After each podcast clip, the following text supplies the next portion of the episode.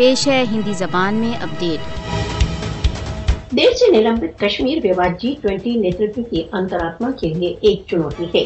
جی twenty پرمکھوں کو کشمیریوں کے سوئم نرنے کے ادھیکاروں کی نرنتر اپیکشا کا نوٹس لینا چاہیے۔ جی ٹوینٹی نیتاؤں کو مودی سے بھارت دوارا اویدھ روپ سے ادھک جموں کشمیر میں پاشوک نیتوں کو بند کرنے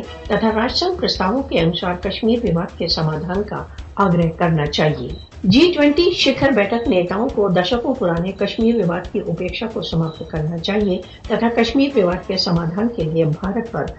دباؤ ڈالنا چاہیے۔ جی ٹوینٹی نیترتو کو اس بات کو انبھو کرنا چاہیے کہ کھیتری شانتی اس سمے تک سمبھو نہیں، جب تک کشمیریوں کو ان کی پہچان نہیں ملتی۔ جی ٹوینٹی دیشوں کو بھارت پر، کشمیر پر اپنے پاشوک ادھیکرن کو سماپت کرنے کے لیے دباؤ ڈالنا چاہیے۔ جی ٹوینٹی راشٹروں کو یہ نہیں بولنا چاہیے کہ بھارت دوارا کشمیریوں کے سوئم نرنے کے ادھیکاروں کی اپیکشا سے دکشن ایشیا میں پرمانو وستار کا خطرہ اتپن ہو چکا ہے۔ جی ٹوینٹی راشٹروں کو یہ نہیں بھولنا چاہیے کہ بھارت بھارت دوارا اویدھ روپ سے ادھک جموں کشمیر میں مانوتا کے ورد گمبھیر اپرادھ کر رہا ہے۔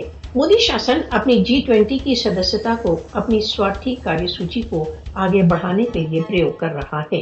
مودی شاسن دلی میں جی ٹوینٹی شکر بیٹھک کا آیوجن کر کشمیریوں کے ورد اپنے اپرادھوں کو نہیں چھپا سکتا۔